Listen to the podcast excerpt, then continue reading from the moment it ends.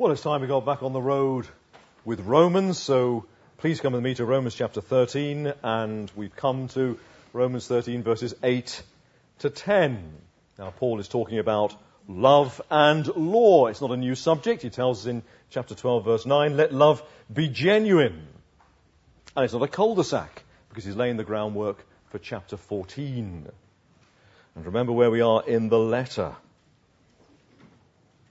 The light of all that God has done for you, chapters 1 to 11, this is to be your response, chapters 12 to 16.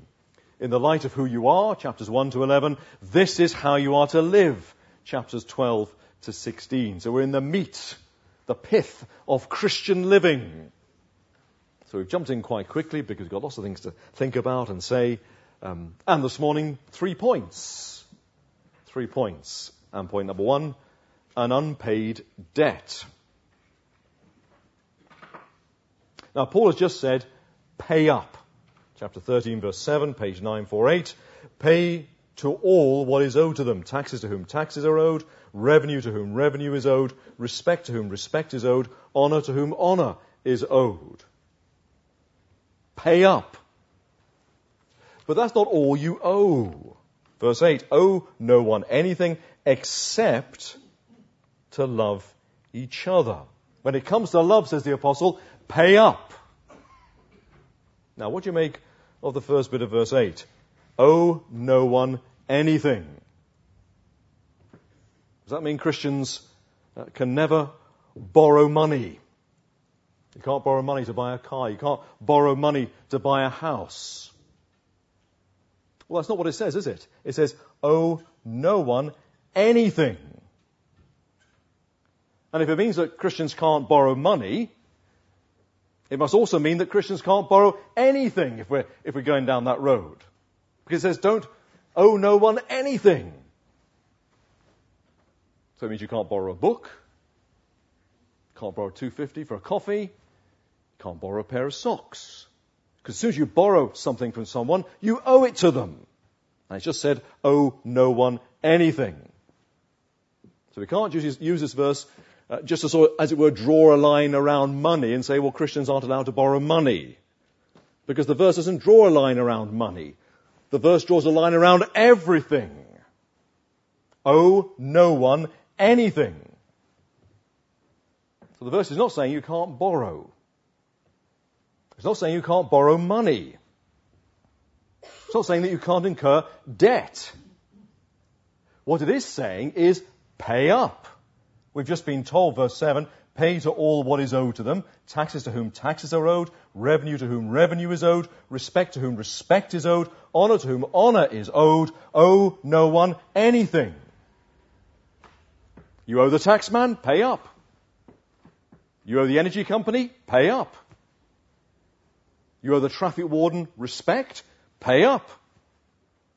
You owe the queen honor, pay up. Pay what you owe. And of course, that does mean paying your bills on time and keeping up with the repayments. And don't spend more than you've got so that you can't pay the person back. And don't take on loans that you can't repay. It's not saying that Christians can't borrow money. Because actually the prohibitions on, if you go down that line, on borrowing anything. Owe no one anything. But here's an exception owe no one anything except to love each other. So here's a debt that you never finish paying. The debt of love. I remember someone saying that they'd, they'd spent a day making everyone happy, and now they were going home to please themselves. In other words, I, have paid off my debt of love today, and now I owe it to myself. But that's not what it says, is it? Owe no one anything except to love each other. At the end of the day, having put yourself out for others, you've not paid off one penny of what you owe. You're still in debt. You still owe to them your love. Be they a believer, owe no one anything except to love each other, or an unbeliever, verse 9. You shall love your neighbor as yourself. So this debt of love I never pay it off, and I owe it to all. And I'm to pay it continually. Now, however, however much I've paid out, I've never paid off the debt, knowing that I can never say I've loved enough. So we owe it to those who love us, pay up. We owe it to those who have never done anything for us, pay up. And we owe it to those who hate us, pay up. Jesus says, Matthew 6:43, you can read the whole passage. Uh, love your enemies. There is such a thing as heroic love, heavenly love, Christ-like love. But you owe it. Even if they persecute you, even if they hate you, pay up. Or point number two. What does love look like? Verse 8, owe no one anything except to love each other, for, for the one who loves another has fulfilled the law. So I go to Mr. Love, I knock on his door and I ask Mr. Love, what should I do? And Mr. Love says, keep the law. 1 John uh, chapter 5. By this we know that we love the children of God when we love God and obey his commandments. For this is the love of God, that we keep his commandments. I then go to Mr. Law, knock on his door, and I say, What should I do? And he says, Love one another. So 1 John 3, verse 23, and this is his commandment, that we, that we believe in the name of his Son, Jesus Christ, and love one another, just as he commanded us. So Mr. Love says, keep the law, and Mr. Law says, love one another. So law and love are not at cross purposes. Law and love are the closest of friends. When they sit down, they always agree. You can't divide them. Owe no one anything except to love each other, for the one who loves another has fulfilled the law. Now, I've been watching some old episodes of the adventures of uh, Robin Hood with Richard Greene. I know it won't mean anything for most of you, but if you're a certain age, you'll remember when I was a young boy.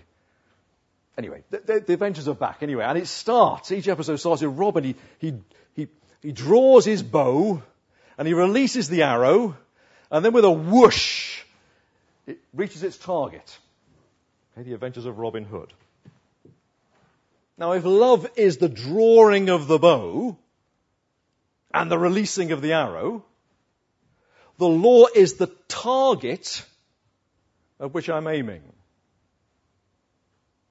Without love, you'll never keep the law. And without the law, your love will never be on target. You might well draw the bow and release the arrow, but you're just as likely to, to take someone's eye out without the law. For the commandments, verse 9, you shall not commit adultery, you shall not murder, you shall not steal, you shall not covet, and any other commandment are summed up in this word, you shall love your neighbor as yourself.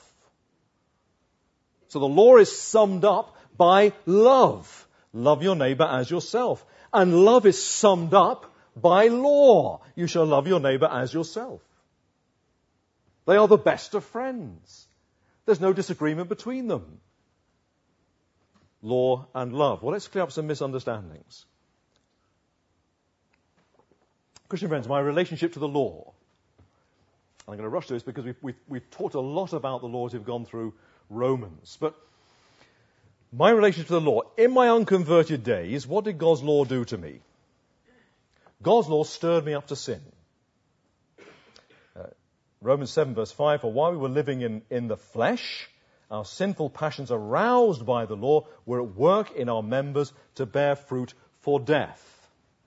In my unconverted days, when you told me what pleased God, I took pleasure in doing the very opposite. And the more you define what pleases God, the greater my pleasure in breaking that. Because God's law was written out there on tablets of stone, but engraved on my heart, written here, was sin. So whatever it says out there, sin is dominant. And it will take God's law, and I will rejoice in breaking that law. But then I was saved. And God took out that heart of stone upon which was written uh, sin, and He gave me a heart of flesh. And on that heart of flesh, Hebrews 8, is now written His law. And more than that, He's given me His Spirit. So not only have the desire to keep God's law, but I have His power, His Spirit, so that I'm enabled to keep His commands. I am capable of real holiness. Chapter 8, verse 3 For God has done what the law, weakened by the flesh, could not do.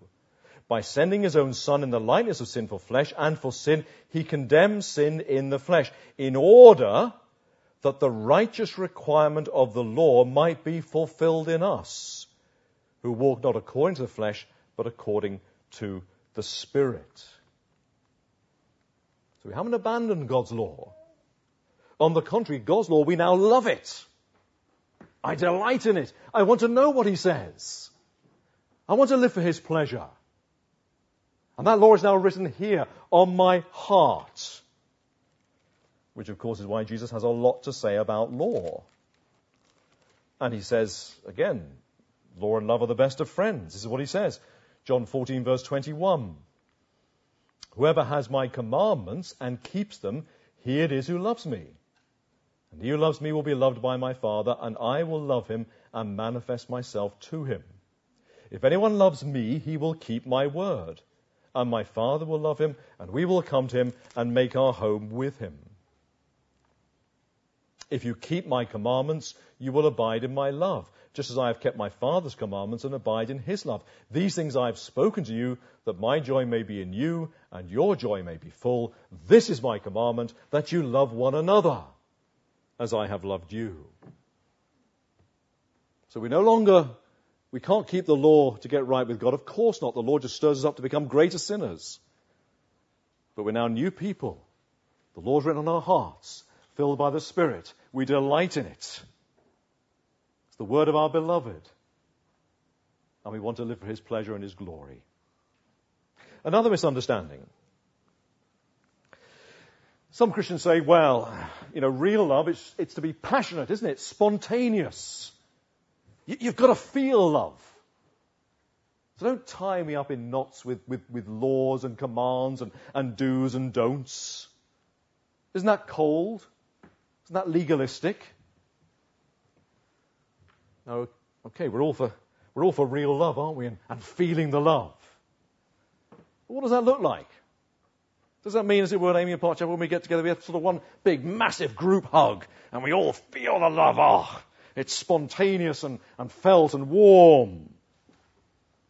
How am I going to show love to my hostile neighbour? Hmm? How am I going to be spontaneous with him when he can't stand the sight of me because I'm, I'm a Christian? If love is to be on target, I need the command. I need to know where I'm aiming. Another misunderstanding. It says here, love, you shall love, verse 9, you shall love your neighbor as yourself. Saul said to me, well, if I'm to love my neighbor, I therefore need to love myself. So if I feel rubbish about myself, if I have low self-esteem, I won't be able to love others. Is that what this is about? So only those who've got high self-esteem, only those who think well about themselves can do anyone any good. Well, think about it. You wake up with a sore neck. Are you rough with it? You go to the bathroom to have a wash and, and brush your teeth. And what do you do? You do it with care, kindness, patience. You're not a bit irritable with yourself, are you? You don't look in the mirror and say, oh, that boring face, I don't want to look at you again. When it comes to ourselves, nothing is too much trouble. I go downstairs for some breakfast. And do I just have to put up with anything? No, I think, oof, what do I fancy this morning? And if that morning someone has a harsh word for you, what do you do? You run to your own defense. So do you see, whatever my self-esteem, I do love myself. I am totally committed to my own happiness and welfare. I cherish myself. You shall love your neighbor as yourself. So the same energy, excuse me, the same energy and care and thought you give to yourself, to your own happiness and welfare, then do the same for others. Are you ever hungry? Well, then feed your hungry neighbor. Are you ever lonely? Well, befriend your lonely neighbor. Are you ever frightened? Well, then comfort your frightened neighbor. Have you ever been an outsider? Well, welcome the stranger. Are you ever misunderstood? Well, under, understand where they're coming from and side with them against yourself. See what the command is saying? He's saying, make their welfare, their happiness, your goal. You owe it to them, whatever the cost to you. At the very least, that means do no harm. Verse 10 Love does no wrong to a neighbor, therefore, love is the fulfilling of the law. So we owe a debt of love to all. Says the apostle, pay up. And keep paying up. Because you never pay it off. And what does it look like? What does it look like to love others? What's love on target? Well, you can sum it up by the second great commandment you love your neighbor as yourself. You are as energetic and committed to their welfare and happiness as you are to your own. So, point number three. We need to go a bit deeper. Now, twice Paul uses this word fulfill. Verse 8 Owe no one anything except to love each other, for the one who loves another has fulfilled the law. Verse 10. Love does no wrong to a neighbor, therefore love is the fulfilling of the law. So what does Paul mean? Love fulfills the law. What's this about? Well, think of the commandments. Paul gives us a, a sample, doesn't he? Verse 9. Uh, you shall not commit adultery, you shall not murder, you shall not steal, you shall not cover, covet. What does love do? How does it handle those commandments? Does it just, as it were, sort of tick the box? Obey the letter? Does it sort of think, well, I've got to keep on the right side of this? No, what love does, it, it maxes out the command. It obeys the true intention that lies behind the command. It doesn't just read, you shall not, but it recognizes there's an equal and opposite you shall. It fulfills the commandment. So when it reads, uh, you shall not murder, if I live by the letter, I think, well, I, I haven't murdered anyone, have I? But if I live by love, I go so much further than the letter. I don't just refuse to take life, I actually lay down my life to save life. For the one who loves another has fulfilled the law. Again, that command, you shall not commit adultery. If I simply go by the letter, well, okay, I'll leave their spouse alone. And uh, maybe I'll avoid those tricky situations of one to ones and maybe avoid temptation. But if I live by love, I'll max out that commandment. I will love purity. I will refuse to take the second look. I'm always careful where my eyes are. And I will allow no one to unlock my sexuality unless they're my spouse. And with my spouse, what do I do? I keep my promises. I love those promises. I rehearse those promises. I keep those promises. I loyally nurture, cherish, deepen the marriage and the intimacy of marriage. Again, you shall not steal. By the letter, okay, I haven't pinched anything from anyone, but love goes so much further. You shall not steal in love's hands becomes no, I'm going to work hard and give. Give generously. You shall not covet. No, love says, when I see them prosper, I don't think I wish I had what they had. I rejoice.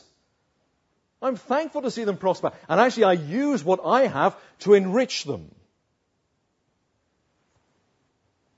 So do you see?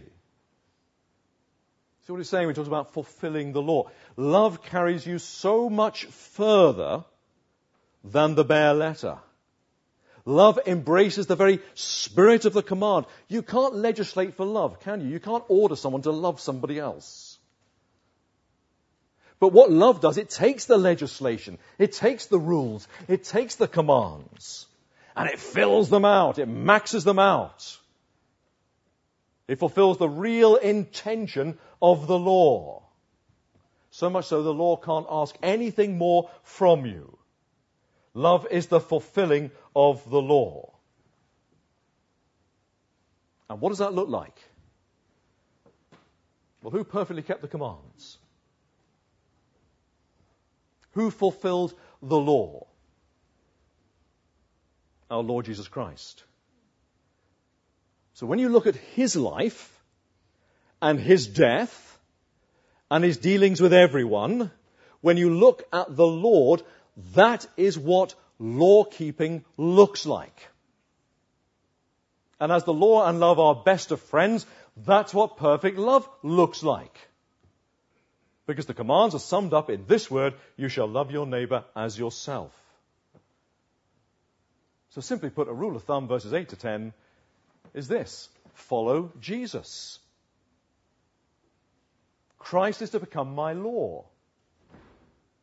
His example is to bind me at every point. I am to imitate him, the perfect lawkeeper, the perfection of love. So, Christian friends, love each other, fulfill the law, follow Jesus. Well, it's time to apply it, isn't it? That was the easy bit. Let's apply all this at Amyand Park Chapel. Now, on Friday um, at the luncheon club, we were having, problem, uh, having problems with lighting the cookers until somebody uh, flicked the switch on the wall. And the power went on, and oh, the cooker's working now. So there are some church situations that you can sort out by the flick of a switch. But there aren't many situations like that. Most of church life we have to work at. Actually, most church situations we have to we have to pay off our debts, don't we? We have to pay up. We need to love. Owe no one anything except to love each other. So, brothers and sisters at Amyand Park, is there anyone you don't like here? Anyone you ignore? Anyone you feel that they need to be put in their place? So when you talk with them, when you're with them, somehow you're always pushing them down. Is there anyone here you've never ever spoken to? And you feel no obligation, no debt towards them? Anyone here you've never ever made any effort with? And okay, you haven't murdered them. You haven't run off with their spouse.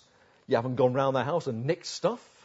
And I hold up my hands if I have one of your books, right? I owe it to you. Come and get it back from me. Also, if you've got one of my books, I'll have it back. and you haven't envied them. Okay, you've kept all the letter, haven't you? You haven't done too bad by that. But have you loved them? Have you loved them as you love yourself? Have you worked for their happiness, comfort, welfare as hard as you've been working for your own happiness, comfort, and welfare? Have you loved them as, as Jesus has loved them? Because if you haven't, you owe it to them. And what does that look like? Well, 1 Corinthians, uh, we've got to come here sometime, haven't we? Love, what is it? It's patient, kind, Love does not envy or boast. It's not arrogant or rude. It does not insist on its own way. It is not irritable or resentful. It does not rejoice at wrongdoing, but rejoices with the truth. Love bears all things, believes all things, hopes all things, endures all things. Love never ends. That's what I owe my brothers and sisters. I owe it to them. You may think, oh, I owe it to this lot. It's a bit of a challenge, isn't it? Some of the young people were going through the members list, and there are 128 members. And as they went through the 128 members, they told me they could only find 27 normal people. I wasn't one of the normal people. I don't know what it says about the rest of us. The 101 who aren't normal. Actually, I think 27 is quite generous when I look out at you lot. But you know, we're all a bit, we're all quirky and strange. I know some people were borderline. But we're all awkward and difficult and We've all blotted each other's copybooks, haven't we? We've all, I've trodden on your toes, you've trodden on my toes. We've done all sorts of things to wrong each other and offend each other. And you look and think, I've got to love them. And there are some people who have very attractive personalities, easy people to love. That's fine. But what about the 101? Have I really got to love them? Owe no one anything except to love each other. For no one who loves another has fulfilled, sorry, I said again, except to love another, for the one who loves another has fulfilled the law. Now, Amyand Park Chapel's got a rule book. And when you join APC, um, you have the interview, and uh, always on there, um, you're always reminded of Rule 11, aren't you? I know you've probably got it written somewhere above your bed so you can remember. But Rule 11, what does it say? Excuse me. I just read out the, the, the Rule 11.1. All members are expected to take an active interest in the welfare and prosperity of this church by remembering it daily in their prayers, by a holy and consistent life and conversation, by giving of their substance as the Lord has prospered them, and by regular attendance at the services of the church, including, as able, the weekly prayer and quarterly church meetings. And now you can live by the letter, or you can take that and say, that's a lovely expression of, of love. Letter or love? What's it going to be? Well, think about it. That first bit. All members are expected to take an active interest in the welfare and prosperity of this church by remembering it daily in their prayers. So we pray for each other, don't we, as an expression of love. We pray for each other's needs. We pray for those in trials, in sorrows, in difficulties. We rejoice with those who rejoice. But I'm to pray for others as fervently as I pray for myself. And here's the challenge. Do, do we know what to pray for others? Are we close enough to each other to know what are the needs and the sorrows and the blessings? You can go by the letter, or you can take it and say, love, love, love. I'm going to take it further. I'm going to max it out. It goes on, doesn't it? Uh, by remembering your day in the prayers by a holy and consistent life and conversation. Let's take conversation first. One day when I was about seven, I was moaning to my dad about my mum. And I was saying, she did this and she said that. And my father rebuked me. He said, who's this she? He said, you're talking about your mother. So you call her by her proper name. You Call her mum. Now, Christian friend, someone upsets me. I take offense. And what do we start saying to those around us? We start talking about him or her or them. And what are we doing? We're magnifying the distance, aren't we?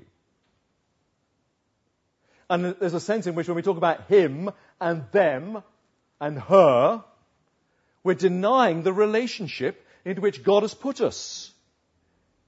That we're brothers and sisters. Careful what you say. And anyway, it says love does no wrong to a neighbor. So if it's in you to be critical and negative and fault finding, and you're someone in the church who's always magnifying the distance, then your wisdom is to say nothing. Because it says, at the very least, love does no wrong. Or go up, let's go on. It talks about, where are we? By a holy and consistent life. Now, holiness is beautiful, isn't it? Because when you see the Lord Jesus Christ, He's the very embodiment of holiness, the beauty of holiness. Holy living looks like Jesus. Now, sometimes the less we see of someone, maybe the further away they live from us, the more we like them. Yeah? So our, our relationships are inversely proportional to the distance they live from us. And we like them because we don't see enough of them for them to get on our nerves. But this lot, I see them all the time. Which is maybe why you've got lots of good friends who live a long way away, because you don't have to see them that much. And actually, the people you see all the time and the ones that God has put you with, your own family, maybe you don't know them at all well. You're not really friends with anyone. We're expected to take an active interest in each other's welfare and prosperity. We owe it to them. We're to pay up. Now, time's ticking on. It's for us, isn't it, to join the dots. What does that look like? How am I to live in such a way that I express my love for my brothers and sisters? Well, what would you like others to do for you? How would you want others to treat you? What would you love them to do for you? Well, it's not difficult then, is it? Because you know what you'd like them to do for you. Turn it round, do it for them. Obviously, with sensitivity. But maybe you need to go on a secret mission to spread the love. I'm not going to do it to get any plaudits. I'm not doing it to say, hey, look what I've been doing. I'm just on a secret mission to spread the love, to love others, to show the same energy, care, determination as I would show for my own happiness and welfare. So it might not mean just, you know, I text a few verses every now and again. It might actually mean I become for someone a kind, wise, constant friend. I'm not against texting verses, but sometimes, you know, it's the energy of a finger as against the cost of being a real friend to somebody. And it goes on. It says, uh, by giving of their substance as the Lord has prospered them. So giving is part of the debt that we owe to each other in terms of love. And then the final bit. And by regular attendance at the services of the church, including as able the weekly prayer and quarterly church meetings. Are love and attendance connected? What do you think? Are they connected? Here's a couple, they're going out. They say they're in love. When one suggests they meet up on a Tuesday, the other says, I'm too tired. What about Wednesday? I'm too busy. What about Thursday? Well, I've got another meeting planned. Well, what about tonight? I'm not feeling too well. And you soon get the message, don't you? The message is, well, you don't really love me. Because if you love me, you'd want to be with me and you'd want to spend time together. Christian friends, twice on a Sunday? Now, I know we have different responsibilities, and some have to be in with children, and that's all understood. We're not, not cracking a whip, are we? This is about love. Twice on a Sunday? Love doesn't need persuading, does it? You expect me to see my brothers and sisters twice? In the same day? Does love need persuading? What about coming to the prayer meeting? Or to the fellowship group. Love doesn't need persuading, does it? You don't, you don't have to be talked into it, do you? And, and don't take offense if you get challenged on it. Sometimes I say to people, well, we missed you at the prayer meeting. And they take offense. Why? They're just looking at it therefore as a cold rule, aren't they? Rather than actually as an expression of love. All he's saying is, we missed you. We love you. Can't you join with us? And I understand some people can't for various reasons, health and other situations. But you know what we're saying. Because love, if love is real, love champs at the bit. You can't hold it back. It's a wild horse. Doesn't need persuading. And it never crosses its mind that I won't come to something because I never get anything from it. Because love never thinks like that. Love always thinks, I will go to see what I can do for somebody else. So if that's in your equation, I won't come, I don't do fellowship groups because I never got anything from it. I went a few times. And then you're not thinking in love, are you? You said, I, I, I don't owe anyone any, anything. whereas we're told we have a debt of love. Love is busy all the time, doing others good. Oh, no one anything except to love each other, for the one who loves another has fulfilled the law. My point is this, Christian friends, it's not a whip this, is that love never makes excuses. Because love always, always, always finds a way. If you love someone, you will always find a way to show your love. And love never keeps a distance from brothers and sisters. It can't bear it. It can't bear to be apart for too long. So verses 10, uh, 8 to 10 are lovely, aren't they? They're saying, look, come on, join hands. Not necessarily for a big group hug, but join hands, join hearts. Let's together live for His glory. How far will the message go? Will it go brain deep or will it go further? And there's a challenge in all this, Christian friends. Because if I say I love the Lord, but I don't feel I owe my brothers and sisters anything, I'm self contained, I'll do it my way, I don't really need to spend time with them and show my love to them. Then, says the Bible, if you say you love the Lord, then you're a liar. And you're a hypocrite.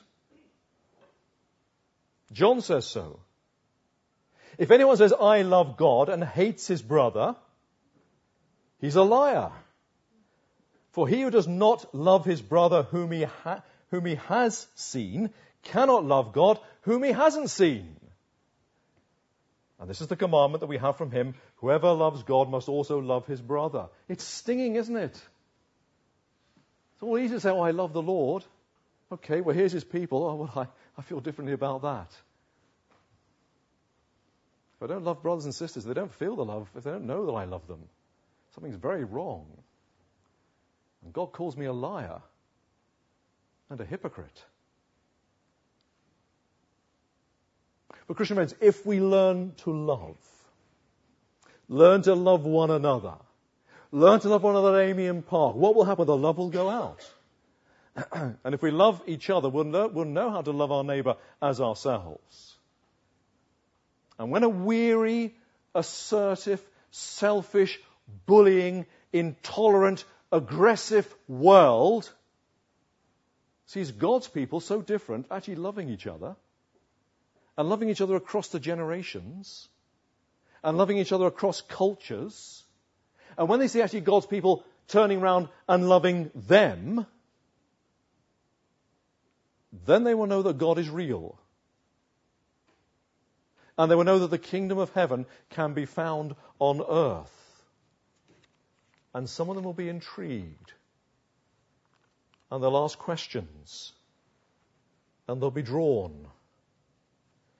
And we shall be able to tell them of the King of love. For God so loved the world that he gave his only Son, that whoever believes in him should not perish, but have eternal life. Let's pray.